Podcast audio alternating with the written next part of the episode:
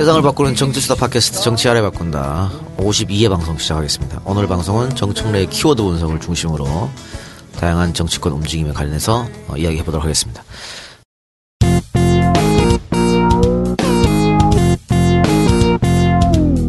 정청래 키워드 분석.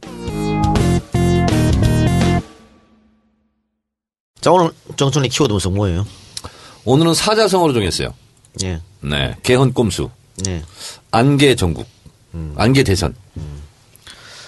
개헌 꼼수하고 안개 대선. 네. 자, 개헌부터 합니까? 네. 아, 하세요. 어, 제가 계속 강조해서 말씀드리지만, 음, 우리는 4라운드의 파고를 넘어야 된다. 1라운드는 넘었다. 국회 탄핵 찬성파와 반대파의 대결이었고, 두 번째가 개헌파와 비개헌파의 대결이다. 3라운드는 제3지대, 제2의 3당야 국면이다.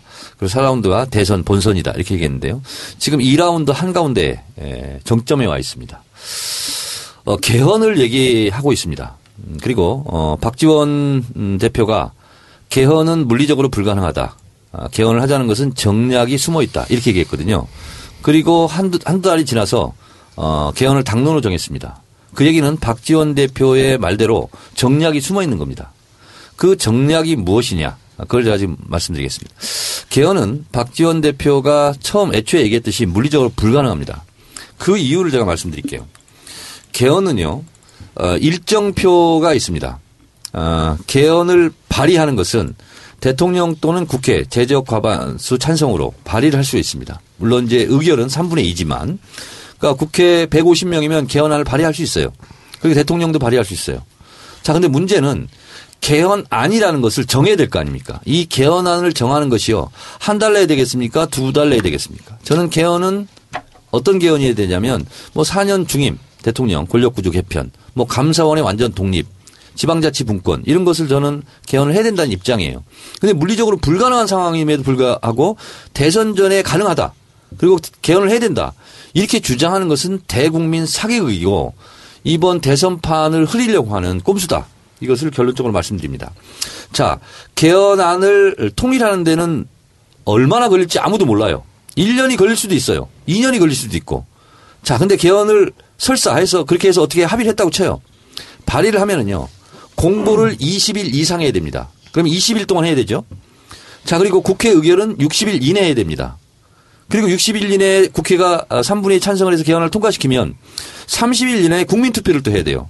그래서 이 발의하는 기간을 제외하고도 110일이 걸려요. 그럼 4개월입니다. 그러면 지금 1월 달이거든요. 1, 2, 3, 4. 4개월이 걸려요. 이거는 개헌 발의 안 통일된 안을 내오기는 기간을 제외한 겁니다. 그건 불가능한 거예요. 예. 지금 상, 상태상. 불가능함에도 불구하고 이 개헌을 매개로 제2의 3당 야합을 하려고 하는 음모 일 수밖에 없는 거예요. 그러면서 마치 대선 전에 개헌이 가능하다라고 지금 깃발을 들고 있어요. 이거는 지금의 에, 대선 룰, 규칙으로는 대통령이 될 가능성이 없는 사람들의 루저들의 집합인 거죠. 저는 그래서 마치 뭐하고 같냐면 이화여대에 들어갈 실력이 없으니까 학칙까지 바꿔서 부정 입학을 했던 정유라와 같은 행, 행태다. 정유라처럼 행동하는 거다. 그래서 이 방송을 듣고 있는 우리 정치 알바 청취자들께서는 지금 대선 전에 개헌이 가능하고 어, 개헌해야 된다라고 주장하는 사람들은 다 반역사적, 반민주적, 반촛불적 인사들이다라고 규정을 해도 무방하겠다. 그리고 저는 앞으로 이 개헌을 매개로 어, 문재인 빼고 다 모여라. 이 제3지대 제2의 3당 야합이 곧바로 터질 거거든요. 그래서 저는 문재인 고립 작전하는 것은 민주정부 탄생을 방해하는 세력이다. 그래서 저는 정의의 사명감을 갖고 문재인 지키게 나서고 있다. 근데 그 시기가 언제일지는 모르겠어요. 근데 지금 다 있잖아요. 문재인 때리기를 하고 있어요. 마치 1991년도에 김대중 빼고 다 모여라. 그리고 김대중 때리기 했던 거하고 똑같습니다. 그래서 제가 지금 박지원은 이미 길목을 지키고 있잖아요. 울돌목 전사로서. 그래서 더 지켜야 될 사람들이 많아졌어요, 지금. 음, 나눠서 지킵시다. 김종인을 맡아주세요. 내가 손혜원 의원께서. 오케이. 맡아주시고 오케이. 손수호 변호사는 손학규를 좀 맡아주세요. 같은 손씨니까. 예? 네. 아, 예. 이 작가님 어, 이 작가는 혼자만 편하게 갈 수는? 없어. 저는 그냥 지켜보고 있을게요. 반기문 맡아주세요. 반기문. 아, 너무 큰 걸 주는 거 아니에요? 아니 아니? 반기문 맡아주세요. 네. 반만 가져. 나머지는 제가 다 맡겠습니다. 네, 네. 우리 청래당에서 책임질게요. 그러니까 지금 뭐 개헌을 고르로 해서 야합. 근데 지금 그게 이루어질 것처럼 보여요. 손학규도 뭐 국민의당에 간다 그러고 뭐 반기문이 오면 그걸로 이제 모여가지고 소위 말하는 반문연대 해서 한번 정, 에, 정기 개편해서 대선을 치르겠다. 이런 내용인 것 같아요. 그 자꾸 오늘도 국민의당과 손학규 둘이 야합을 해가지고 어, 더불어민주당 10명이 탈당할 것이다. 이게 이제 기사에 오늘 나왔어요. 그래서 제가 손학규 어, 직공을 했죠.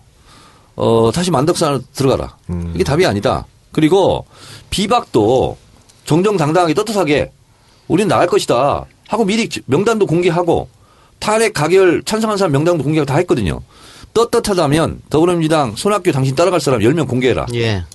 그러니까 안희정 지사도 비슷한 얘기 했더라고요. 정계에서 후배들 위해서 좀 은퇴해라. 뭐 이런 네. 얘기도 했던데. 자, 그런데 그 어쨌든 어 반기문 손학규를 그 민주당 그 대권 주자 혹은 민주당에서 때리니까 국민의당이 발끈하더라고요. 자기네 당이야? 이 사람들이? 왜 국민의당에서 속이? 뻔히 보이는 거지. 그러니까 반, 반기문 전 총장, 전 사무총장 그 이제 어 정치자금 그 문제가 이제 그 의혹이 제기되자 민주당에서는 이제 그 강력, 강력하게 이제 공격했잖아요. 네, 이거. 했죠. 예. 근데 국민의당에서는 사실은 조용히 됐죠. 논평 논평도 안 냈어요. 네, 아예 조용했는데 자, 지금요, 뭐 이 개헌이 불가능하다는 걸 다 압니다. 본인들도 알아요. 근데 자, 보세요. 반기문, 개헌해야 된다라고 얘기했고요. 그리고 손학규, 강력하게 얘기하고 있고요. 그리고 박지원, 물리적으로 불가능하고 정량이 숨어 있다라고 얘기했다가 180도 급선회 해가지고 개헌해야 된다라고 얘기했고요. 더불어민주당의 김종인. 저는 이 사람들이 개헌이 불가능할지라도 개헌을 매개로 해서 다시 뭉치려고 하는 거예요. 왜 그런 것 같아? 불가능한데 왜 개헌 얘기를 저렇게 할까요? 문재인이 대통령 되는 꼴은 도저히 못 보겠다. 아니 개헌을 안 되는 개헌을 얘기하는 게 문재인 대통령 되는 무슨 관계가 있습니까? 제3지대에서 합쳐 모이려면은 명분이 있어야 되잖아요. 우리 음. 이번에 대선을 대선 전에 개헌을 강력하게 추진하지만 만약에 물리적으로 불가능한 경우 우리는 대통령 선거 이후에 개헌을 추진하는 개헌파다. 이게 하려고 하는 거예요 지금. 그걸까요? 아니면 어떤 사람은 그렇게도 해석을 하더라고. 그 문재인 전 대표가 대통령이 되더라도 개헌을 하겠다라는 공약을 끌어내려고 한다라는 얘기를 하더라고요. 그거는 음. 이미 문재인 대표가 얘기했어요. 네. 대선 때 공약을 대, 개헌으로 걸고 그리고 나서 집권하고 나서 하면 된다. 근데 이제 이 개헌이 말도 안 된다는 것을 물리적으로 불가능하다는 걸 국민들이 대부분 눈치챘어요. 그러니까 그 다음 들고 나온 카드가 임기 단축이에요. 그러니까 문재인 대표는 뭐라고 얘기했냐면 지금 친일잔재 뭐 유신망령 박근혜 부역죄 처벌 이런 거 있잖아요. 5년도 부족하다. 그게 맞는 말이에요. 그러니까 표창원 의원이 했던 것 같이 해보세요. 이쪽으로 저쪽으로 해서 다 편 갈라가지고 다 빼내서 명단 만들어. 아 그거를 그래가지고 그 탄핵 찬성 근데 그렇지. 유보 모든 그렇지, 것은 유보. 정치는 어, 타이밍의 예술입니다. 그 음. 지금은 타이밍이 좀 아닌 것 같아요. 지금은 우리가 어, 팀플레이를 할 때고 지금 갈라치기 하는 것은 저쪽과 국민의당이나 반기문 이쪽하고 지금 공격 포인트지 지금 우리 내부적으로 이미, 할- 이미 내부적으로 갈라치기에 그 지금 뭐이 분탕질이 시작된 거 아니에요? 그래도 제가 거기에 음. 예, 맞장구 칠 필요는 없고요. 어, 어떤 때는 때로는 무관심이 필요할 때가 있어요. 자, 아까 손학규가 따라갈 뭐 10명 의원 언론에 났긴 했습니다만 그런 얘기를 어떻게 하지? 그 해당되는 몇몇 인사들은 전혀 나갈 생각이 없다고 얘기를 하던데요. 어, 진짜요? 오늘 누가 자백했죠? 본인이 열뭐명 손학규가 본인이 아니 10명 대상 중에 난 이찬- 아니다. 이찬열 의원은 나가겠죠. 나갔잖아. 아, 그건 나, 나가고. 나가세요 벌써. 네. 아, 벌써 나왔나요? 오늘 공격했죠. 아니 그래서. 강훈식 의원 같은 경우에도 내가 왜 이렇게 강훈식. 의원 저랑 친분이 좀 있는데 근데 후배잖아. 전혀 생각 없습니다. 그러니까 그리고 이제 강훈식, 김병욱 분당에서 된 사람 있잖아요. 거기가 이제 손학규 아니 김병욱도 얘기했어요 안 나간다고. 안 나간다고? 응. 자, 그래서 제가 얘기했어요. 떳떳하다면 지금 당장 명단을 까라. 자, 명단을 까지 못하는 것은 대국민 사기 범일 가능성이 그게 있다. 흔드는 거 아니에요 당을? 당을 흔드는 거죠. 해당 핵이네요. 근데 해당이죠. 이게 이게 참 얘네 사람들이 잘못 생각한 게 지금 우리가 지지율이 41%예요. 이게 체력이 약해졌을 때 바이러, 바이러스가 이 출동을 하는 거거든. 그럼. 근데 지금 면역이 강하단 어. 말이에요. 예. 근데 지금 이렇게 여기 있는 사람들이 왜 거기에 왜 들어가겠냐고. 그렇죠. 거기 죽는 길인데 자기들이 그 지금 나가면. 손혜원 의원 하신 말씀도 매우 코렉트합니다. 이 면역력이 떨어지면은요 바이러스가 먹어요. 제가 그래서. 어, 체력이 좀 약화됐나 봐. 그래서 치염이 왔어. 음, 그- 잇몸염. 그래서 제가 있잖아요. 요즘 유행하는 주사 아줌마한테 주사 맞았어요. 어떤 주사요? 소염제. 중요한 게 아니야 그거는. 소염제. 항생제 주사. 그러니까 네. 지- 집권 가능성이 지금 어느 때보다 높은데 그걸 박차고 뛰쳐나갈 일은 없을 거라고 저는 보고 그러니까 아니, 근데- 지금 아니, 근데- 네. 음, 나 아니, 그래서 계속 물을 거야. 손학규한테 10명 누구냐? 누구냐? 그 계속 명단. 공개해라. 근데 그 10명에 들어갔을 거라고 생각하는 사람들은 다 기절을 하면서 아니라는 거야. 나는 아니야, 나는 아니야라고 어. 이렇게 얘기를 하는 거예요. 그래서 계속 물어야 돼. 그 가능성 있는 사람한테. 못 나가게요. 예. 음, 아, 저 개인적으로 손학규 전 대표에 대해서 뭐 나쁜 감정은 없고 굉장히 훌륭한 분이라고 생각하는데. 나쁜 감정 가져야 돼. 아, 그런가요? 예. 이번에 안희정 지사가 그 올린 글에 전적으로 공감합니다. 이게, 어, 제가 뭐 정치인도 아니지만 일단 그 법적으로 보더라도 이게 그 민주주의 원칙이나 이런 것을 훼손하는 행위다라는 그 강한 공격을 안 지사가 했거든요. 그게 뭐냐면 소수파기 때문에 비주류기 때문에 내가 힘을 여기서 강하게 못, 행사 못하기 때문에 그 정당을 그럴 때마다 나간다면 이게 어떻게 정당 정치가 유지, 유지 되겠느냐 이런 이야기를 했어요. 굉장히 직접적으로 손학규 전 대표에게 공격을 한 건데 여기에 대해서 손학규 전 대표가 할 말이 별로 없을 것 같아요. 뭐냐면 여러 번의 경력이 있기 때문에. 이거 똑같은 거예요. 아, 이 100m 달리기를 하는데 우사인 볼트가 무조건 이긴다. 흥행에 성공할 수 없다. 우사인 볼트가 어차피 이기는 건데. 그러니까 우사인 볼트는 뒤에서 10m 뒤에서 뛰어라. 이런 룰이 어딨냐고. 그거 똑같은 거예요. correct 해요. 네. 자 개헌 이야기가 나왔으니까 지금 오늘자로 지금 각 신문에 도배가 되는 것 같은데 그 민주연구원이 개헌 보고서를 냈었는데 그 관련해서 지금 논란이 있습니다. 민주연구원에서는 대통령 후보 더민주 대통령 후보 다섯 명한테 다 다 보냈다 그래요. 다 보내고 당 대표한테도 뭐 보고하고 했다 그랬는데 이게 지금 언론을 타면서 언론에서 또 분탕질을 시작하는 게 동아일보 같은 경우에 민주 개헌 저지 문건 친문끼리 돌려봤다. 제목을 이렇게 따가지고 난리가 났고. 뭐 조선일보도 문 대선 후보 기정사실로 가정한 전략 보고서 발간에 논란 뭐 이런 식으로 나와 있었어요. 나와 있는데 언론이 이렇게 쓴 것 뭐 오마이도 썼습니다. 오마, 오마이도 저잘 나가는 민주당 뭐 이것 이것 때문에 먹구름 뭐 이런 식으로 썼는데. 그 정도 받고 먹구름 되겠습니까? 그러니까 뭐 언론에서 이렇게 하는 거야. 뭐 늘상 하는 짓이니까 저중동에서 뭐 그렇게 있다 쳐도 문제는 이 문건 자체가 좀 문제가 있는 거예요. 그래서 지금 추미애 대표 같은 경우에도 이 문건이 지금 공식적으로 보- 본인의 페이스북에 올려가지고 이 문건 문제가 있다라고 얘기를 했고요. 또 허위 사실이 너무 많고 이거 해당 행위다. 그래서 그 문건을 어떻게 만들었는지 진상 조사를 해가지고 처벌할 사람 처벌시키겠다. 이렇게 얘기를 했습니다. 이 문건에서 어떻게 생각하세요? 어, 더불어민주당의 정책 싱크 탱크 어, 원래 전시는 민주정책연구원, 이제 민주연구원으로 바꿨는데요. 어, 어떠한 가상 시나리오를 예정해서 어떤 보고서도 만들 수는 있어요. 어, 근데 저는 이 보고서의 내용도 그다지 옳지 않다. 맞지 않다. 이렇게 보- 보고 있거든요. 맞지 않다기보다는 멋지지 않아. 좀, 좀 허접해. 예, 허접해요. 예. 그리고 지금은요, 정치 공학이 통하지 않는, 제도권의 눈이 통하지 않는 시민 혁명 시기거든요. 그 대중의 힘을 믿지 못하고 정치 공학적으로 접근을 했죠, 접근한. 거예요. 그 예. 자체가 잘못됐다는 거고, 내용이 저는 적절하지 않다 이렇게 보고요. 예. 또 하나는 보고서를 만들 수는 있어요. 이렇게 허술하게 악용당하는 그 바보 같은 짓이 어디 있어요. 그런 거고.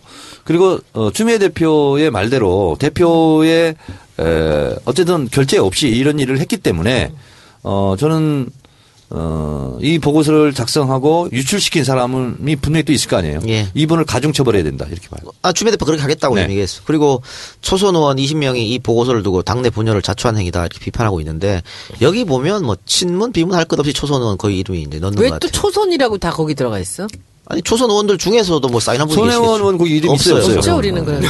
저한테 그런 거 연락도 안 해요. 굉장히 어, 위대하십니다. 이런 이름에 끼지도 않고. 제가 거길 왜 껴요? 하여튼 이 문제에 대해서는 민주연구원에서도 다시 한번 좀 생각을 해봐야 될 것 같습니다. 이건 분명히 저, 저- 저- 제가 봤을 때도 이건 부적절한 보고서였다. 그럼요. 그리고 지금 우리 당이 너무 지금 평화롭게 가고 있어서 어찌 보면 지금쯤 한 번쯤 이렇게 한 번쯤 맞아야 돼요. 예방주사. 이렇게.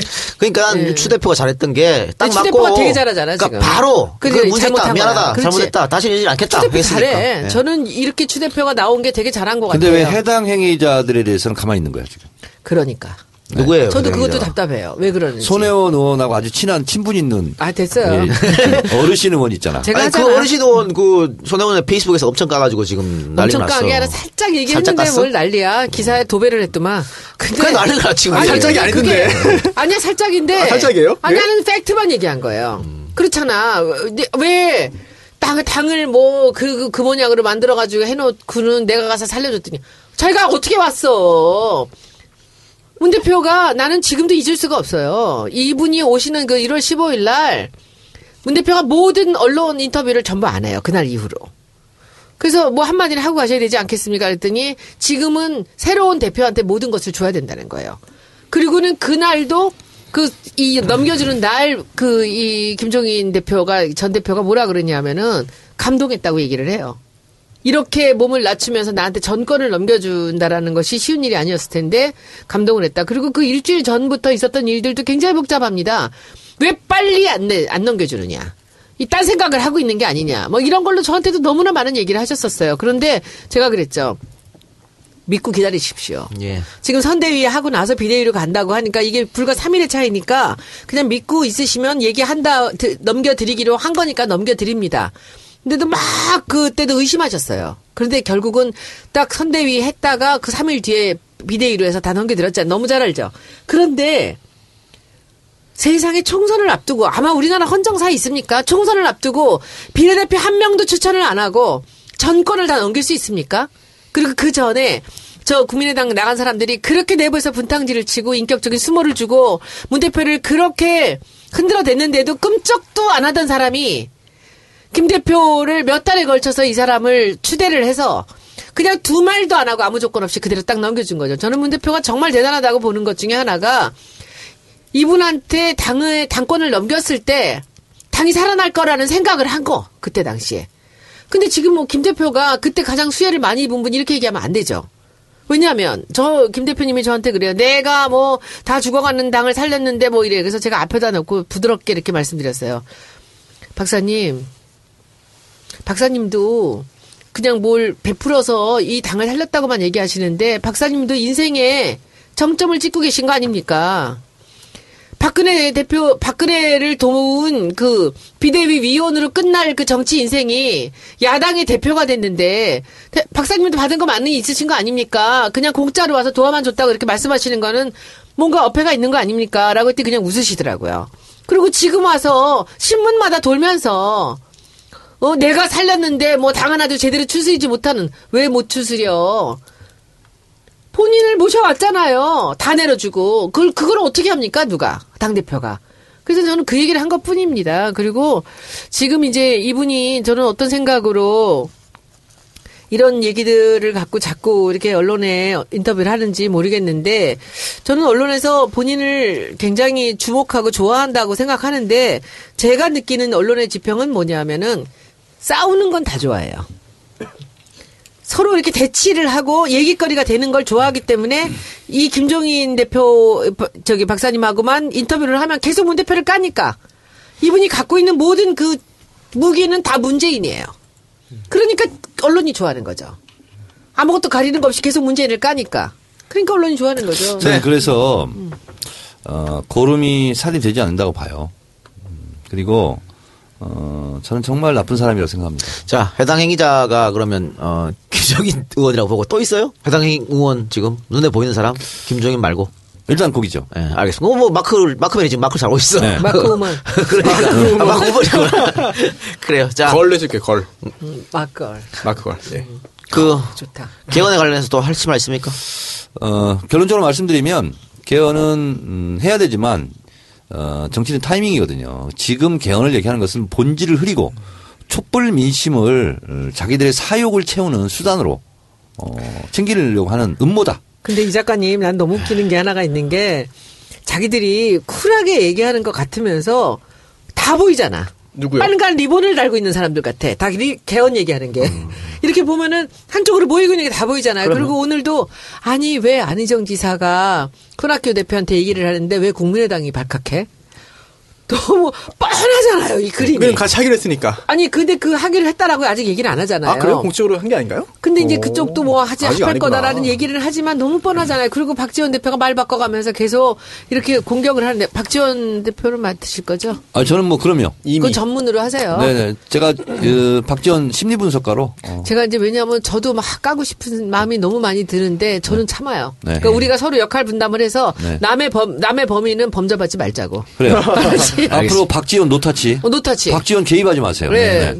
또 이- 제가 맡을 사람은 맡, 오지 마세요. 안, 안 해, 안 해. 자, 개헌 얘기 끝났죠? 네. 네. 근데 개헌 얘기 하니까 또 개헌 보고서 얘기 또 제가 하는 부분이 뭐냐면 그 문재인 대표가 본인을 집권하고 나서 개헌하겠다 얘기를 했잖아요 벌써. 개헌 그러니까 대선 전은 불가능하니까. 근데 그 보- 거기 보고서 보면 집권하고도 개헌이 불가능하다고 그렇게 써 있어. 그런 얘기를 왜 쓰냐고 거기다 대고.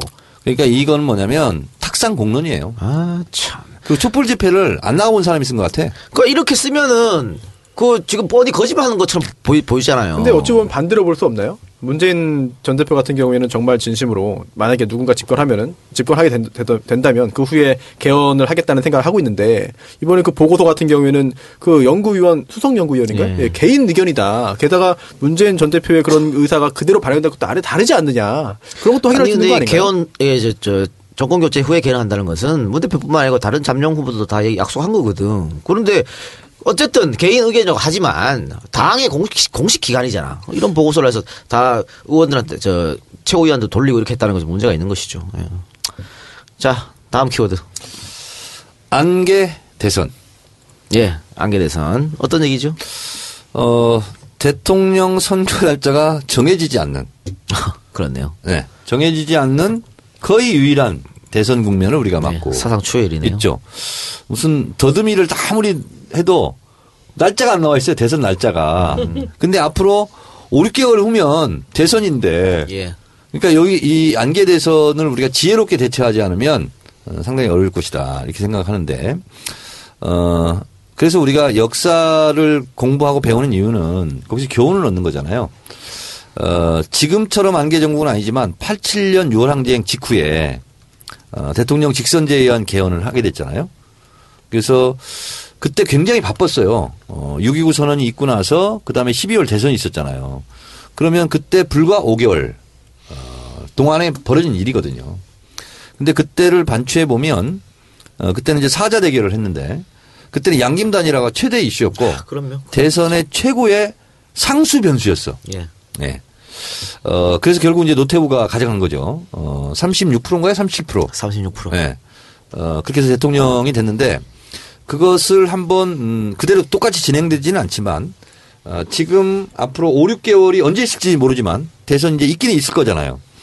그랬을 때 그때 사자 대결 같은 다자구도의 대선 음, 후보가 난립할 것이다 하는 것은 우리가 추론해 볼수 예. 있잖아요. 그리고 어, 그 과정에서 이합 집산 합종 연행이 될 것이다. 그건 뭐 당연한 거고. 그러면서 우리가 그러면 기준을 잡아야 되잖아. 예. 그랬을 때 어떤 기준을 잡아야 될 것인가. 어, 저는 어, 다른 방송에 되겠습니다만 박지원 대표를 막하고 계속 예의주시하는 것은 박지원 대표 개인이 미워서가 아니라 실제로 더불어민주당, 국민의당, 정의당 이 연대 세력이 정권을 잡아야 정권 교체이지 여기에 무슨 검은콩 같은 뭐 반기문이니 김무성이니 이 당이 같이 합쳐서 뭘 연대해서 정권을 잡는 것은 어, 박근혜 정권 연장이다. 예. 이렇게 보는 거죠. 박근혜 부역 세력이 들어오는 거니까.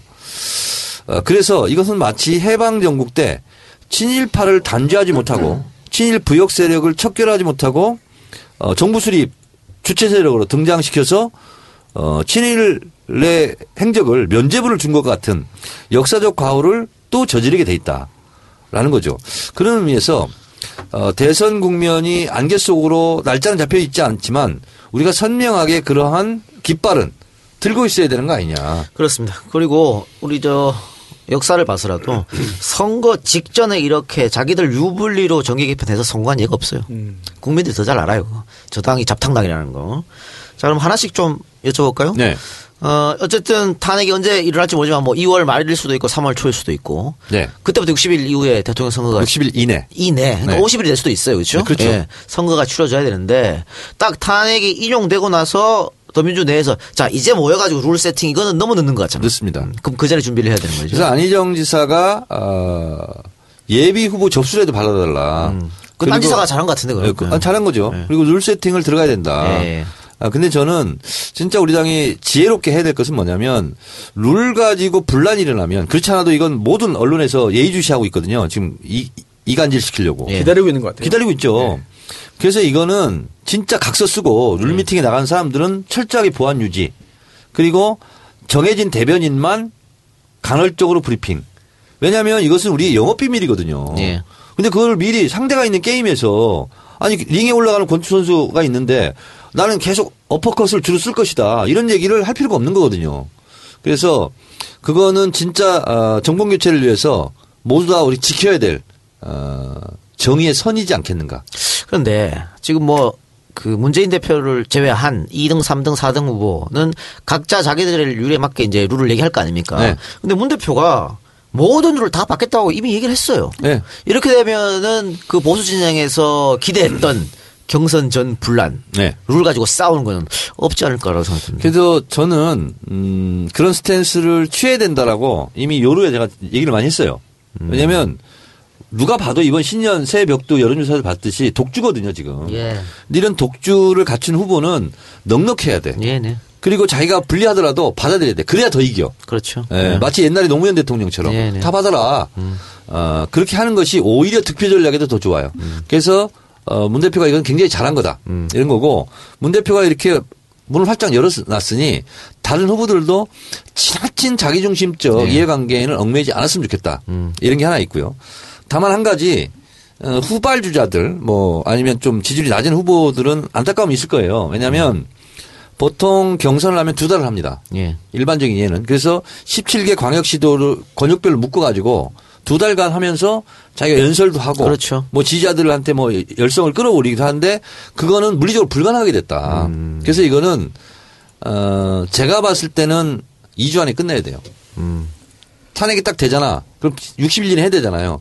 2주에 끝내려면 어떻게 되냐면 예전에는 두 달 걸리던 것을 토요일 날, 일요일 날, 토요일 날, 일요일 날 한 네 번 정도 하는 게 좋아요. 그러면 여러 지역을 묶어야 돼요. 예를 들면 호남 지역, 권역별로. 영남 지역, 수도권, 뭐, 뭐 이런, 이런 식으로 뭐 서울 하나 넣고 경기, 강원 뭐 이렇게 묶어가지고 옛날에 이것은 찢어가지고 여러 군데를 나누면서 이제 붕업을 얘기해서 했는데 그런 물리적 시간이 없어요. 그래서 저는 아무리 지지율이 낮거나 후발자 할지라도 이 부분에 대해서 욕심내면 안 된다. 너무 짧거든요. 그거 경선을 2주 치르면은요. 그럼 얼마 남아요? 한 달 반 남는 거예요. 예. 그러면 세팅을 해야 될 거 아니에요. 좀 선대위도 세팅하고 정책 공약도 가다듬어야 되고 그리고 고- 곧바로 있잖아요. 어 하다 보면 공식 선거운동 기간이 들어가는 거예요. 공식 선거운동 기간 25일 전입니까? 20일 전입니까? 어, 25일 전쯤 20, 되죠? 20일 정도 돼요. 그렇죠. 그 정도 되죠. 예. 그러면 이제 어떻게 할 물리적으로 불가능하거든요. 근데 이거를 예전처럼 우리 뭐 전국 다 돌면서 이렇게 하자 이렇게 주장하는 것은 그거는 제가 그때 만약에 그런 주자 캠프가 나오면 그건 제가 비판할 거예요. 예. 자, 그리고 지금 사실은 문 대표를 제외하고 김부겸 의원 제외하고 나머지 잠룡 세 명이 다 지자체 현직 지자체장입니다. 네. 그죠? 자, 그런데 이- 그 과거에 그 새누리당 예를 보면 그 김문수 지사가 지사직을 유지하고 경선에 뛰어들었었던 적이 있었잖아요. 네.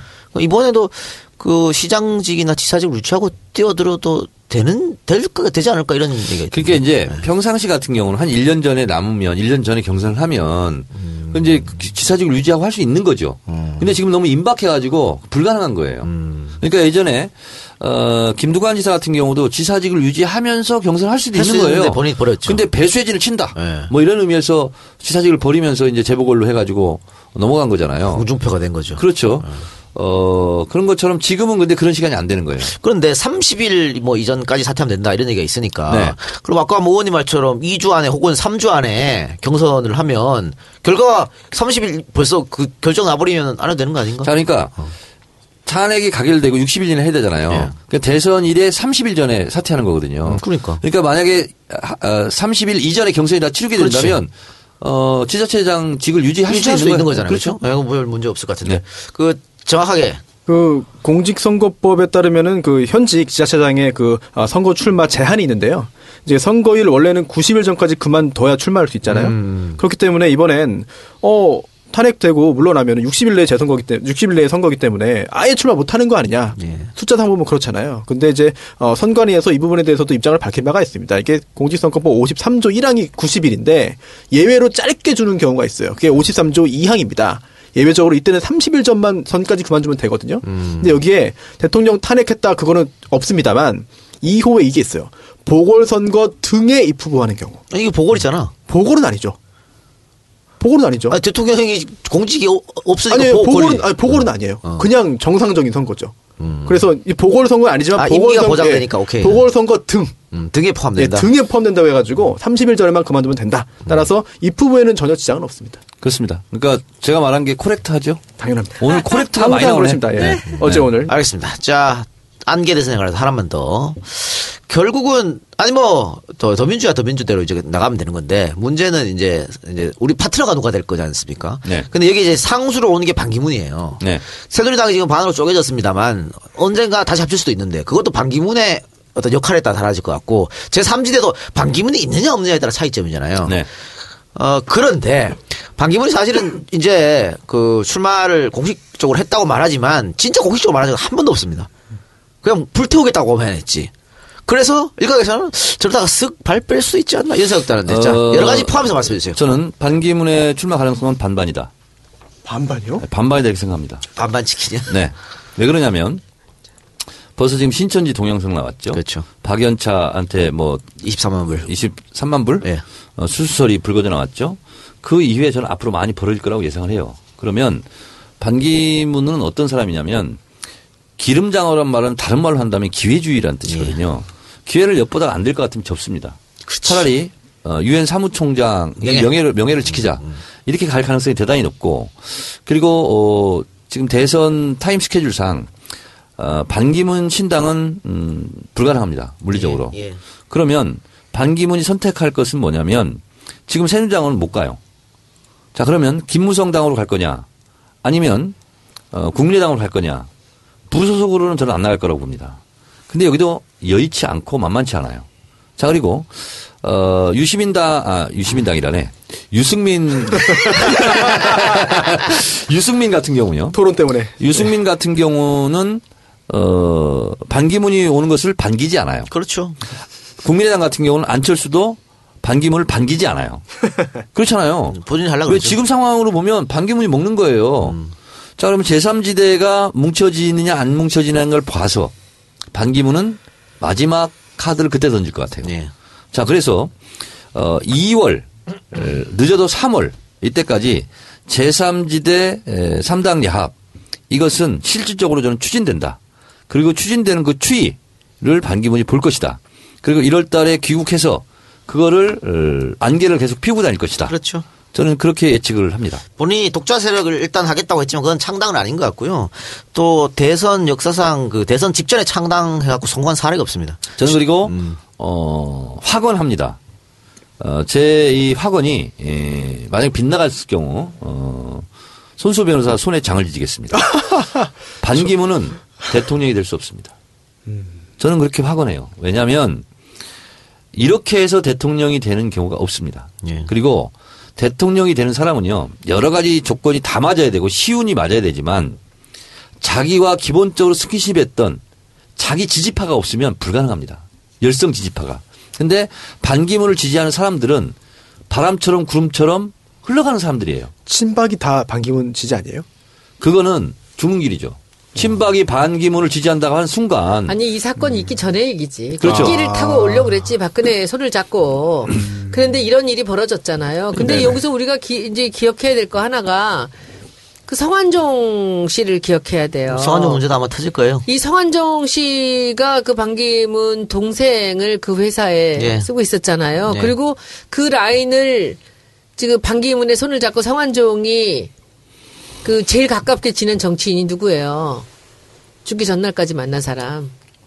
어우 한길로 네. 아, 그러니까 그 라인이 있었다고요. 그러니까 뭐 그때는 이 사람이 그쪽 줄을 타고서는 이 어떤 야당의 다른 한 라인을 들어오려고 생각을 했었는데 이게 성한종이 죽고 이게 이제 당이 깨지고 그러면서 이제 이것이 무의가 되고 다시 박근혜한테 붙은 거 아니에요. 그래서 박근혜하고 지금 어떻게 꽃길을 타고 정말 그 손을 잡고서는 멋있게 여당의 후보로 들어오려고 노무현 대통령한테도 안 가고 그렇게 피하고 이렇게 준비를 했었는데 지금 이렇게 탄핵이 되고 나서는 이쪽 당은 못 가겠고 그러면 지금 이그 개혁신당이 개혁 보수 개보당. 신당, 어 개혁 보수 신당이 과연 반기문을 받아들일 것인가 이것도 또 두고 봐야 되는 거예요. 그러니까 이 사람의 선택은 둘 중에 하나 아니겠습니까?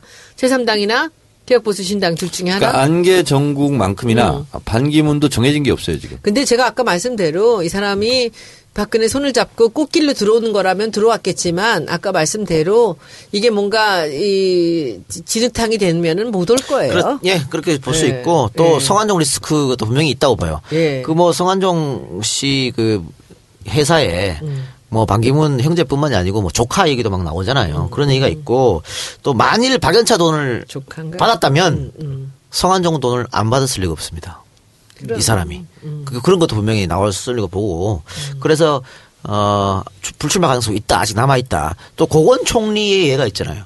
고건 총리도 사실 지지율 상당히 높았던 시절이 있었는데 스스로 포기한 거잖아요. 자 그리고 어 저는 안철수도 어 가뭇 없이 사라질 것이라고 예측을 합니다. 근데 반기문하고 안철수하고 공통점이 뭐예요? 어, 정당 정치에 대해서 문외한이에요. 그리고 그 진료는 의사에게 처 그 처방 약은 약사에게 이렇게 있는 것처럼 정치를 정치인에게 사실상 맡겨야 되는 게 맞는 건데 정치인이 워낙 정치권 욕 먹으니까 그런 건데 실제로 갑자기 들어와 가지고 뭘 알겠어요. 그래서 어 저는 어, 반기문은 어, 대통령이 되기가 어렵다. 왜냐하면 자기 열성 지지파들이 없고 그리고 정치 경험이 없고 외교 관료밖에 없잖아요. 어, 그래서 이런 사람은 대통령이 되는 것이 바람직하지 않을 뿐만 아니라 되기도 어렵다. 어. 그런데 정 의원님 제가 궁금한 거 하나는 저는 들어와서부터 참 그 어떻게 보면 뭐 박복하다고도 볼 수 있고 뭐 불운하다고도 볼 수 있는 게 저는 안철수 의원이에요. 아니면 그게 뭐 지탓이라고 볼 수도 있는 건데 이 양반이 그 제3당으로 갈 때만 해도 그 자기가 주도적으로 만든 당이잖아요. 물론 호남에 기반을 두기 때문에 호남 사람들한테 많은 도움을 받았지만 근데 지금 팽당하는 거 아니에요? 아니 그거는 그 사실은 그 당 만들 때부터 얘기를 했던 겁니다. 그게 그렇게 만들면 그게 안철수 당 됩니까? 김한길 당이나 박지원 당이 되는 거지. 결국 먹히게 뭐 있어. 최재천 의원이고 뭐 김한길 의원이고 이런 분들을 이제 배제시키면서 박선숙과 그 김성식과 이쪽에 뭐 그 누구죠? 이, 그, 이 사람들하고 같이 자기 주도권을 갖고 나갔잖아요. 그렇게 잡았었는데 지금은 결국은 또 박지원한테 당하는 거잖아요. 아니 정치 팔구단한테 어떻게 이겨요 정치 초단이. 안철수의 이게 이제 비극인데 이 박순실 게이트가 터지면서 촛불 혁명이 벌어진 거잖아요. 가장 몸에 안 맞는 사람이 안철수입니다. 왜냐하면 안철수는 그런 밑바닥 민심과 이런 거 실천 이런 걸 해본 적이 없어요. 그리고 정치권 20년 30년 정치권의 역사를 알겠어요? 뭘 알겠어요? 그냥 오 하다 들어온 거잖아요. 그러니까 뭐 친구 따라 강남 간다고. 지금은 촛불 민심은 음, 안철수하고는 가장 안 맞는 옷이 돼버렸고 또 이 촛불 민심에 가장 민감하게 반응하는 게 호남 민심이거든요. 그리고 호남 민심은 정권 교체 가능성에 투자할 가능성이 대단히 높거든요. 근데 지금 안철수는 그 가능성마저 없어지고 심지어는 국민의당 내부에서 입지조차 흔들리고 그러니까 지금 그런데- 손학규 반기문이 이렇게 입에 오르내린 거 자체가 그렇죠. 그 안철수는 지금 그냥 어, 사라지는 거 아니에요? 입에 이제 이제 뭐 상대도 안 되잖아 지금 이게 그래서 제가 뭐냐고. 말씀드렸잖아요. 가뭇 없이 사라질 것이다. 그러니까 늘 이용만 당하고 이 사람한테 치이고 저 사람한테 치이면서 그건 다 그건 자기 역량입니다. 그럴까요? 자기 역량이고요. 게 아니라 예를 들어서? 음. 이번 촛불 국면 있어서 어, 이재명처럼 그런 속 시원하게 사이다 발언을 하고 했으면 아, 성격이 그렇지가 않은데. 안 되잖아요, 그게. 그러니까 안 맞는 옷을 지금 입고 있는 거예요. 발언은 하진 않았나요? 근데 그래도 가장 초기에 하야 해라 강력하게 말은 했는데 그게 별로 진실되게 아니 근데 그게 않았나요? 있잖아요. 박근혜 대통령 하야라 이렇게 한다고 되는 게 아니잖아. 씨봐요. 되는 게 아니잖아. 그 말만 한다고 되는 게 아니잖아요. 저 성대모사 한 거예요?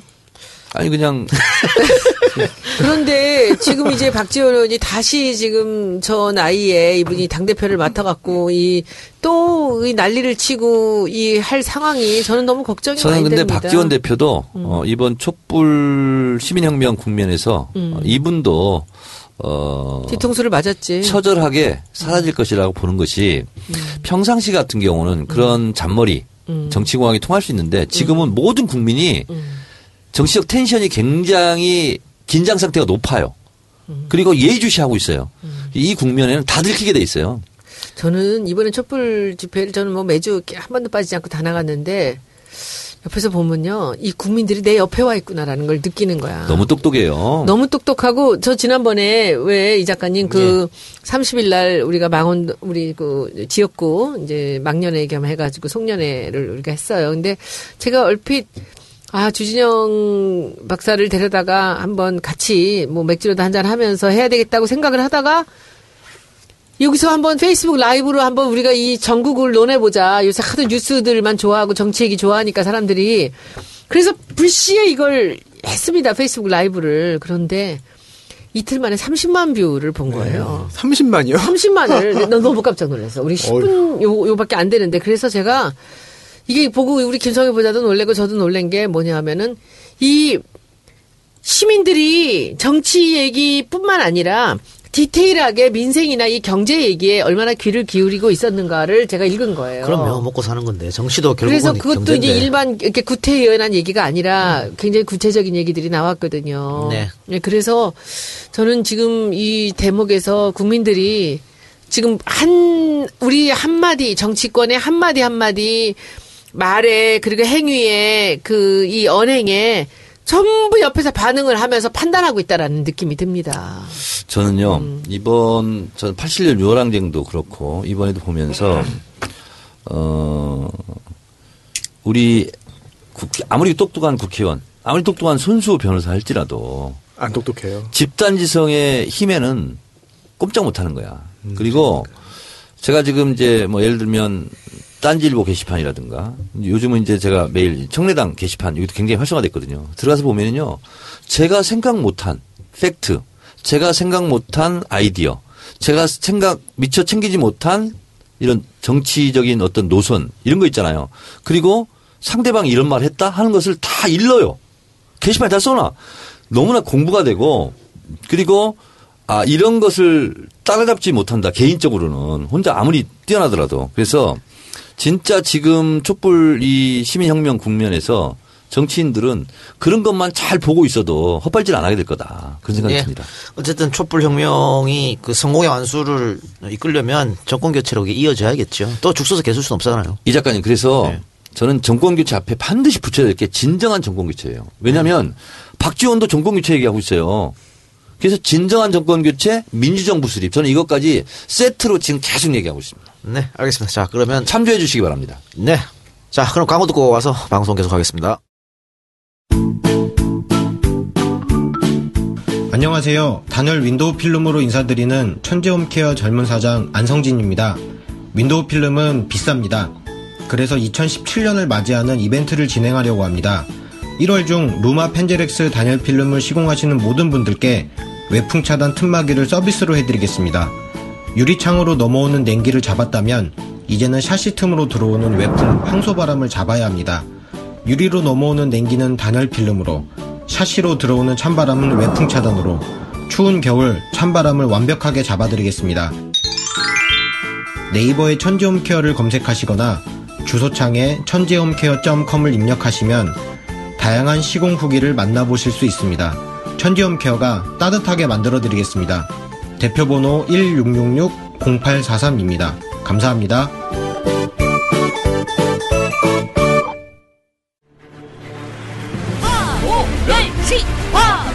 저 바보 멸치는 멸치가 짜다는 편견을 갈아치우겠습니다. 저 바보 멸치는 멸치도 맛있는 생선임을 증명하겠습니다. 세상에 멸치는 많지만 바보 멸치가 진정한 바다 보물임을 꼭 증명하겠습니다. 바보 멸치 미네랄이 풍부한 진도 앞바다에서 전통 멸치잡이 방식인 낭장망으로 잡았습니다. 그래서 건강합니다. 소금을 더하지 않은 무염 멸치입니다. 그래서 짜지 않습니다. 1년 중 6월부터 10월까지 잡힌 무염 햇멸치를 생산 시기에만 한정 공급합니다. 그래서 시기와 수량이 한정되어 있습니다. 고마운 분들을 위한 특별한 바다 선물 세트도 준비되어 있습니다. 바보 멸치는 포털에서 바보 멸치를 검색하시거나 바다보물닷컴으로 방문해주세요. 네, 천재 홈케어 미세 방충망 외풍 차단이 필요할 때는 천재 홈케어에 전화를 걸어주시고요. 또 오늘 새로운 광고입니다. 바다 보물 멸치 그 EJ에서 오랫동안 광고하신 분인데 반응이 상당히 좋더라고요. 그 소녀님한테 아마 선물을 했을 것 같은데 네네네. 그 드셔보셨어요? 염도가 그냥 낮아서 참 좋던데요. 그렇죠. 짜지 않는다. 그러더라고요. 이게 왜 안 짜냐면 그 보통 멸치 잡으면은 소금 쳐서 찌는데 바로 이거는 소금을 안 친대요. 그러니까 바로 쪄서 공급하기 때문에 짜지 않다고 하네요. 그냥 개, 그, 그냥 그 바닷물의 염도 예, 정도만 예, 예, 갖고 예. 있고. 고추장 찍어 먹기 참 좋더라고요. 네. 그런데 이 바보, 바다보물 바보멸치는 6월 달에서 10월 달 멸치철에만 무염으로 공급하기 때문에 제품 공급이 좀 딸린답니다. 한정된다고 하니까 빨리 전화를 좀 해주시기 바랍니다. 포털 사이트에서 바다보물 멸치 치셔도 되고요. 아니면 EJ몰 혹은 바다보물 사이트로 들어오시면 됩니다. 에, 바다보물 사이트는 바다보물.com이고요. EJ몰은 EEJMALL.com이에요. 아무데나 들어오시거나 검색해서 EJ가 뭐 뭘 했어요? 뭐 있어요 그런 거. 예. 뭘 했냐고요? 몰. 거기, 거기, 거기, 정, 저 청래당 가니까 그 EJ 뭘 다 나오더만. 아, 그래요? 광고. 어 그래요? 어. 관심이 없어 총재가. 아니 나는 나밖에 관심이 없어. 총재가 일일이 다 그러니까, 아우, 총재, 아우. 만기 억울해. 하셔야 될 거 아니야. 억울, 옛날 억울. DJ처럼. 예. 그래요. 아니 뭐 근데 제가 총재 하는 거에 대해서 불만이 없으시잖아. 아니, 너무 억울억울해요. 억울억울해요? 뭐 청, 총재님 말씀.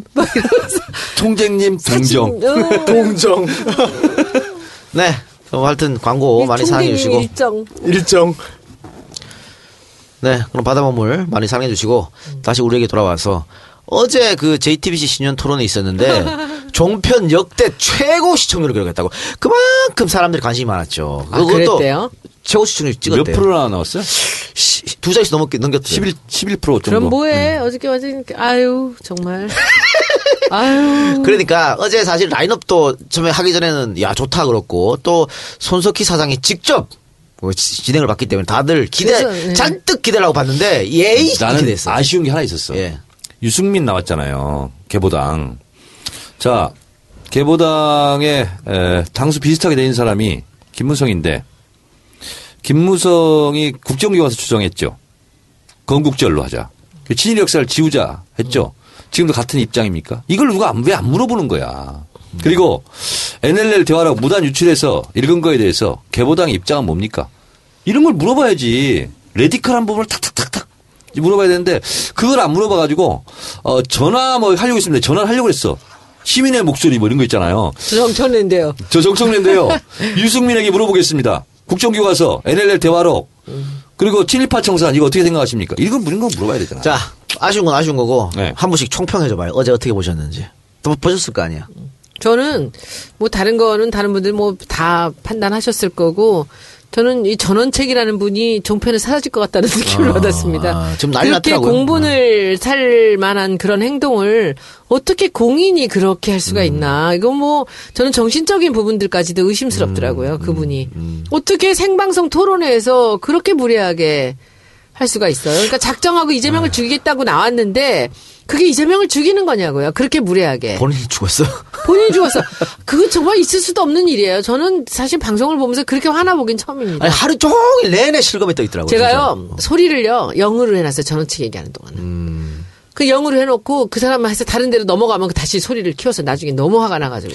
썰전 그 게시판에도 하차시키라고 지금 난리가 났는데. 그래서 이 사람 그러니까 하차예요. 전원책은- 저한 달을 못 갑니다. 어, 제 이름이 정청래잖아요. 정청래는 나라장 맑을 청 올래. 나라에 맑은 것이 온다. 그래서 정청래 스럽자.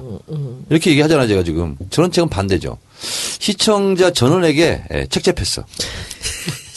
그래서 그분도 국민 전체 아니고. 전원에게 전원에게 책잡혔어. 종편에 나가서 이런 거 하세요. 아재 개그. 아, 이런 거, 이런 거 하면 통하나? 통하나? 예능 가서 한번 해봐. 자, 근데 이것보다 더 최악이 있었어요, 사실은. 예. 그리고 뭐라, 뭐라고 했냐면, 이거 삐처리 해 주세요. 진짜 생방송 토론회 가서, 김정일, 김정은, 김일성한테, 이라고 욕해봐. 실제로 욕한 적 있어요? 했어요. 예. 욕하지, 욕하지 못하지. 그러니까 종북이야.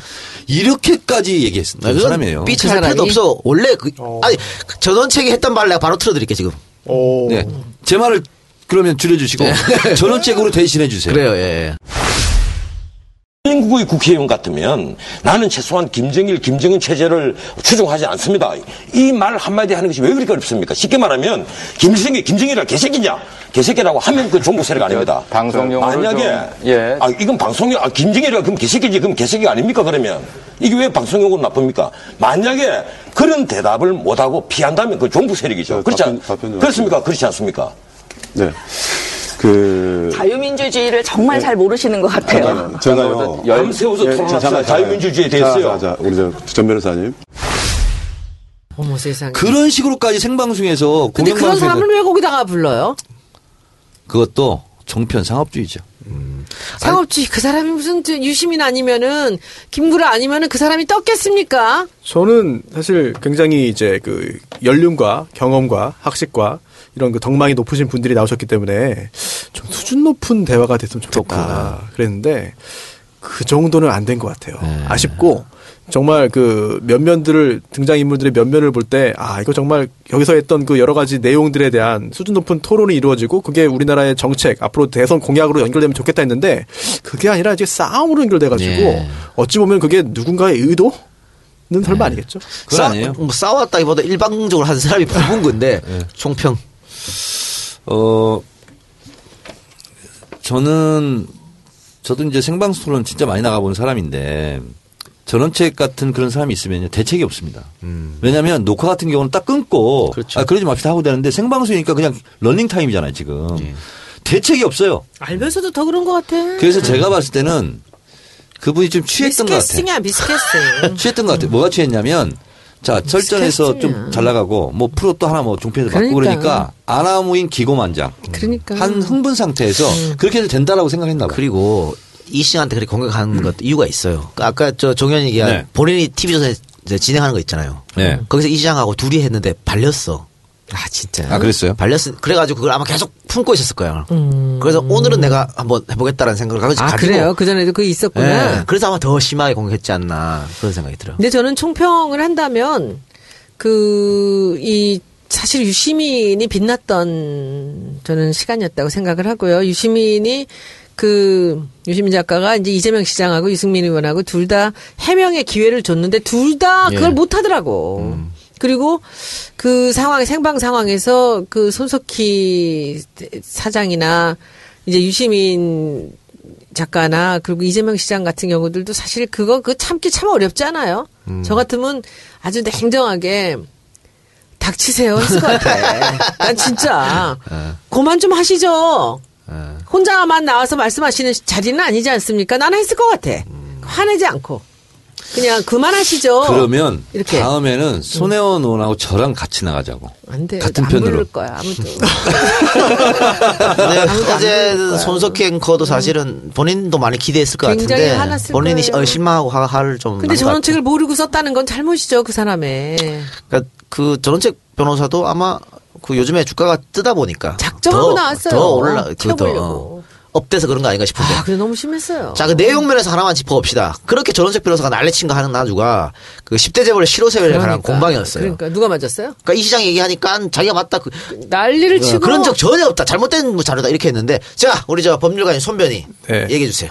이게 실효세율이라는 거 용어 자체부터 약간 애매하기 때문에 좀 혼란이 생길 수 있는 것 같아요. 게다가 이제 그 실효세율이 아, 법인세 주- 법인세의 실효세율이 전체 그 세전이익에서 기업이 실제 부담한 법인세의 비율을 말하는 거라고 정의를 예. 어렵게 할 수 있겠는데 근데 이게 이 계산 방법이 좀 기준이 정의는 하나라고 해도 계산 방법이 되게 여러 개가 있다고 하더라고요. 제가 그 부분에 전문가는 아니지만 계산 방법이 여러 개가 있기 때문에 수치가 되게 다르게 나올 수 있다. 라고 하고 있고 그런데 이제 그 어제 논란이 있었던 건 이제 그 이재명 시장이 말했던 아, 법인세 법인세 실효세율이 11% 정도라고 얘기했잖아요. 예. 몇이라고 했죠? 예, 12, 12%. 12.3. 예, 12.3. 그런데 여기에 대해서 어, 전원책 변호사께서는 이거는 있을 수 없다. 예. 그런 적 없다라고 예. 굉장히 강력하게 공격했습니다. 그래서 설전이 벌어졌는데 역사상 있는 적 없다. 그렇습니다. 설전이 벌어졌는데 이게 그 후에 이 자료를 보니까 어뭐 여러 신문에서도 이제 그 팩트를 체크했고 또 이제 그 JTBC 뉴스룸에서도 팩트를 체크 이제 뭐 한다 그러는데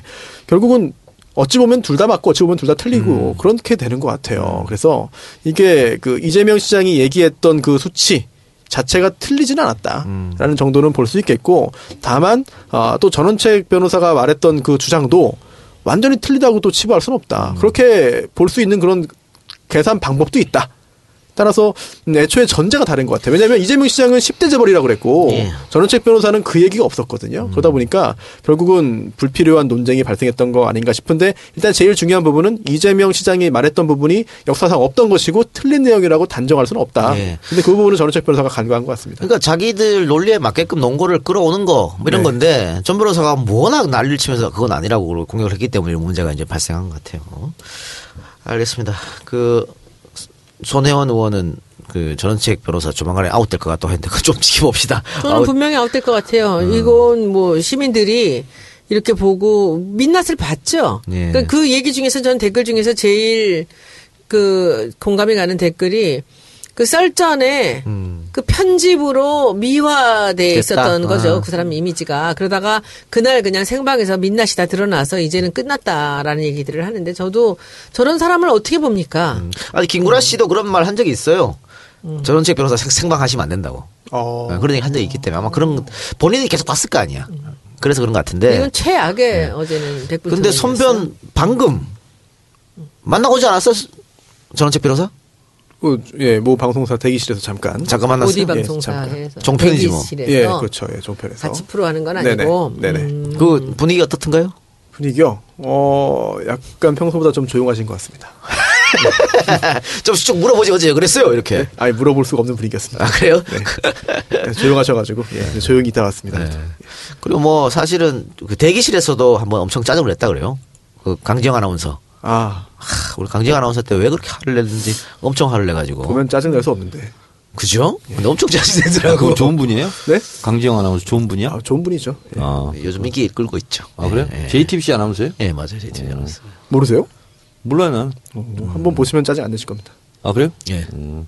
저는 근데 이가혁 기자 있잖아요. JTBC. 정유라 그 집 앞에 뻗치기 하다가 신고. 그 덴마크 경찰에 실무하고 어 저는 그 탄핵 날 있잖아요. 국회 앞에서 그 친구가 뭐 돌아다니면서 생중계 하더라고. 근데 내 앞에서 왔다 갔다 했는데 보니까 JTBC야. 난 처음 본 기, 기자야. 그래 가서 아 JTBC 요즘 고생이 많다고. 그때 아 뭐, 감사합니다. 그랬는데 그 기자가 그 기자였더구만. 얼굴 보니까 반갑더라고. 자, 마치 시간이 다 됐는데 하나만 합시다. 그 정청래 의원 사실은 그 두바이 취재 갔을 때 네. 따라간 국회의원 중에 한 명이잖아요. 따라가다니요.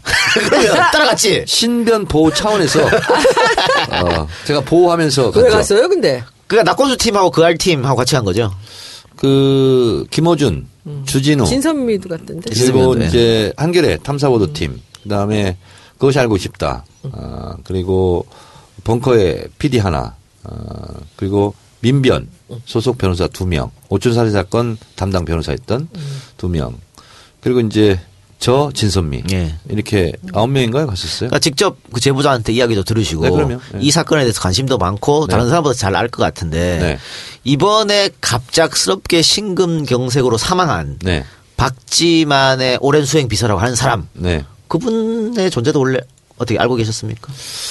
그분의 존재는 몰랐는데 네. 어, 박지만 이지 그룹 이지 뭐 그룹인가 뭐 해서 그 회사 그 대표 박지만 씨에 대한 여러 가지 정황상 의혹은 그때 우리 또 포착을 했어요. 음. 어, 그리고 어그 신동욱 그 납치 뭐 미수 사건 여기에 에, 뭐 증언도 서고 법정 증언 이렇게 했기 때문에 어, 박지만 씨 그 수행비서란 존재는 몰랐지만 박지만 씨가 이 부분으로 재수사를 받으면 어떨까 어려울 수, 어려워질 수 있겠다 이런 나름대로 짐작을 하고 있었죠. 음. 어, 근데 이번에 그걸 보니까 박지만 쪽이 아니고 최순실이나 박근혜 쪽으로 얘기하는 것 같은데?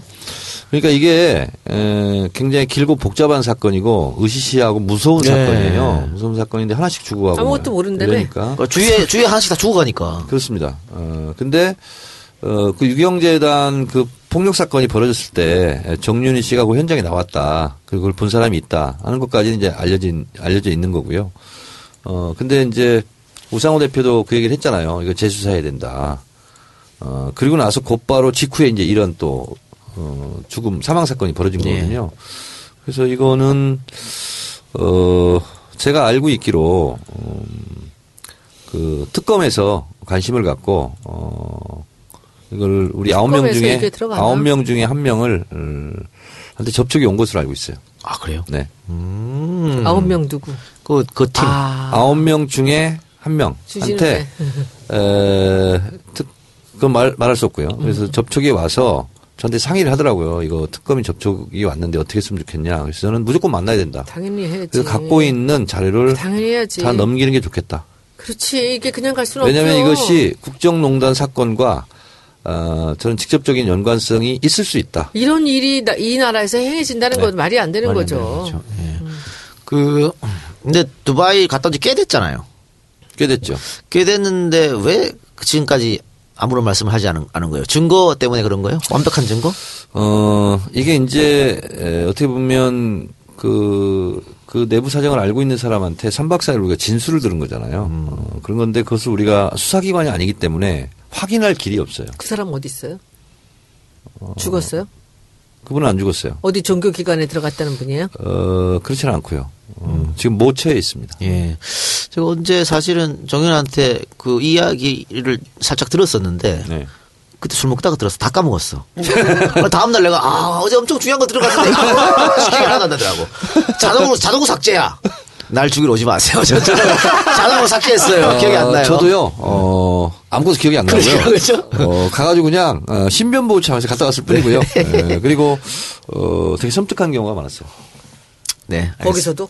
뭐 차들이 따라오고 그랬다며? 아, 그럼요. 어, 차들이 막 미행 붙고, 아니, 와. 어, 따라오고, 저, 이, 제 갤럭시 폰 있잖아요. 어, 네이버 검색하고 있는데, 갑자기 블랙이 된 거야. 블랙아웃이 됐어. 근데 밑에, 모니터링. 어? 이게 써 있는 거예요. 거기서 그런 거예요? 그게? 두바이 그 호텔 안에서 그러는 거예요. 그 순간 캡처를 딱 했어요. 그래서 김종수한테 어 이거 뭐지 그랬더니 그 전문가한테 이거 막 보내더라고. 오, 그러더니 도청할 가능성, 도청한 가능성이 대단히 높다. 오, 당연히 도청하겠지. 오. 아니 이번에 주진우 기자가 페이스북인가 SNS 쓴걸 보니까 그 주진우 기자 가족들이 갑자기 교통사고 났다고. 주 기자? 네, 그런 얘기도. 음, 차가 들진했다며. 네, 차가 돌진했다고. 무서운 세상이에요. 아유, 21세기에 이런 일이. 음. 그러니까. 저 재미있는 얘기 하나 여러분들한테 해드릴게요. 제가 아까 말씀드렸던 그 주진영 박사하고 둘이서 이제 그 경제 얘기를 하는 걸로 우리가 페이스북 라이브를 일주일에 두 번 내지 세 번씩 30분씩 하기로 했거든요. 그래서 우리가 하는 주제가 20대, 30대들을 위해서 경제 정책에 대한 거예요. 그러니까 뭐 예를 들면 실업, 그리고 이제 그 인구, 그리고 뭐 주택, 그 이런 얘기들 이제 취업 이런 얘기들을 이제 할 건데 제목을 큰 제목을 이제 하나를 정해서 제가 이렇게 하자 그랬어요. 경제가 정치다. 예. 하자 그랬더니 주 박사가 지금 여기다가 텔레그램에다 보냈는데 너 이름이 너무 거창해서 거북합니다. 좀 가볍고 감성적으로 했으면 좋겠습니다. 하더니 경제 알바 어때요? 경제 알아갖고 아, 좋아, 좋아, 좋아. 괜찮죠? 좋아. 정치 알바의 자매품이야. 야. 끼어 팔기 하세요. 너무 재밌어 경제, 경제 알바. 알바. 저 그거 재밌죠? 그 페이스북으로 저기 생방송 하시고 어, 파케 드릴까? 파케 우리한테 주세요. 좋아, 알았어. 그러면 정치 알바에다가 올려줄게. 어, 너무 재밌어. 경제 알바로. 그럼 경제 알바 정치 이래. 알바로. 경제 알바 이게 어, 어, 아, 정치 알바 어. 그냥 가득하고. 재밌어요. 좋네, 좋네. 그렇죠? 그럼 우리 daily로 조금 하면서 순위도 좀 높이고. 그렇지, 그렇지. 우리 걸로. 아, 그러면, 어, 나도 거기 둘이 할 때 살짝 가서. 그렇지, 옆에서. 어, 옆에서. 아니, 어. 정치 알바 왔는데, 좀. 그래서. 어, 경제 알바 한다고 해서 정치 알바에서 나왔어요. 알바끼리 우리 이런. 아니 우리 주박사 센스가 있네. 어, 센스가 보통 있는 게 아니에요. 어, 경제 알바. 좋네요. 자, 여러분들 그, 그 듣고 싶으시면 저희가 경제 알바를 따로 올려드리면 어, 정말 좋다. 그 음향이, 우리, 음향이 좋아야 되니까. 우리 오늘 다 샀어, 기계. 사셨어요? 어. 네. 그러면 어 경제 알바 안 할때 에, 청래당 음, 팟캐스트 해야 되겠다. 나도 팟캐스트 아유, 안 돼, 하거든. 안 돼, 안 돼, 안 돼. 청래당 안 돼, 공식 안 돼. 팟캐스트 청래 시대 하려고. 청래시대요? 그래서 우리 게시판에 올리려고. 청래 당원들의 이야기. 네. 종편이나 가요. KBS. 그러니까, 그러니까 하지 마. 그런 거 하지 마. 그럼 아, 그런 손수 거 하지 변호사 마. 청래당 가입 할 거야 안 할 거야? 이제 이번 주에 바로 하겠습니다. 이번 주가 아니지. 이 방송 끝나자마자 아, 예. 10분 내. 음. 알겠습니다. 그러니까 안 올라오면은 네. 당직 배분에 굉장히 불리할 거야. 가입하겠습니다. 네. 빨리 당직 가입하겠습니다. 예. 산정돼 있어. 5천 명 안에 들어가시기 아, 바랍니다. 네. 자, 그럼 5천 명에서 꼭 닫아주세요. 알았지? 사람 많은 게 좋은 게 아니에요. 그리고 동의하지 않으셔요, 손혜원 의원님 있잖아. 손혜원 의원이 가입했잖아요. 그리고 이제 재윤경 의원 가입하기로 했거든. 그 다음에 제일 괜찮은 편이 누굴까? 누구 가입시킬까? 자, 자발적으로 가입하라 해요. 김민기? 김민기는 아, 안 그거 해. 싫어해. 그거 싫어해. 네. 그. 이재정 시킬까? 음, 그래요. 이재정? 음. 오케이. 알겠습니다. 자, 오늘 방송 이걸로 마치고요. 저희는 다음 주에 언제 해요? 경찰바 첫 회. 근데 준비되는 대로 아마 2, 3일 그럼 안에 이 작가랑 우리 둘이 있잖아. 음. 슬쩍 한번 가보고 어, 정치 알바에서 어, 잘하는지 한번 나왔습니다. 우리가 자 모회사야. 모회사죠, 모회사. 저기 자회사야. 그러니까. 네. 자회사 잘하고 있는지 어, 보러 왔다. 이렇게. 그러면 뭐 그러면서 우리 둘이 슬쩍 한번 출연하는 거지. 우리 이 방송 올리고 며칠 있다 바로 올라가겠네요. 그럼요. 네, 알겠습니다. 아, 우리가 이제 짧게 하려고 그래 30분씩 할 건데. 딱 좋아요. 예, 네. 그래서 일주일에 두 번 내지 세 번 해서 우리가 열 번을 해서 청년 문제, 그 다음 이제 이렇게 해서 문제를 경제에 관련되는데, 아우, 제가 같이 하면서 굉장히 재밌는 게, 얘가 그 워딩이 아주 심플해요. 음. 복잡한 얘기를 간단하게 대답을 해요. 그리고 이제 둘이 할 때는 제가 이제 일반 국민의 시선으로 이제 묻는 거잖아요, 질문을. 3개월 지나면 뭐 배울 게 또 없겠구만. 그렇지 않아요. 초사일부 아, 더 저? 이상 배울 게 없었잖아. 안 그래. 경제는 참 어려워요. 아 근데 우리 저 다운로드 수가 정치 알바를 이기는 거 아니야? 또 경제 알바가? 아이, 안 그래. 어, 아, 어때? 이 작가 있잖아. 뭐. 청래당 공식 팟캐스트. 아, 청래. 시대는 이게 올려주는 아니, 거안 돼. 아니야? 아, 됐어. 안 돼. 안 올리죠? 안 돼, 안 알았어, 돼. 그럼 내가 혼자 끼리끼리 갈게. 거기서 유머. 게시판으로 놀아, 그냥. 유머 게시판. 예. 다음 주에 뵙겠습니다. 고맙습니다, 여러분. 네, 감사합니다. 고맙습니다.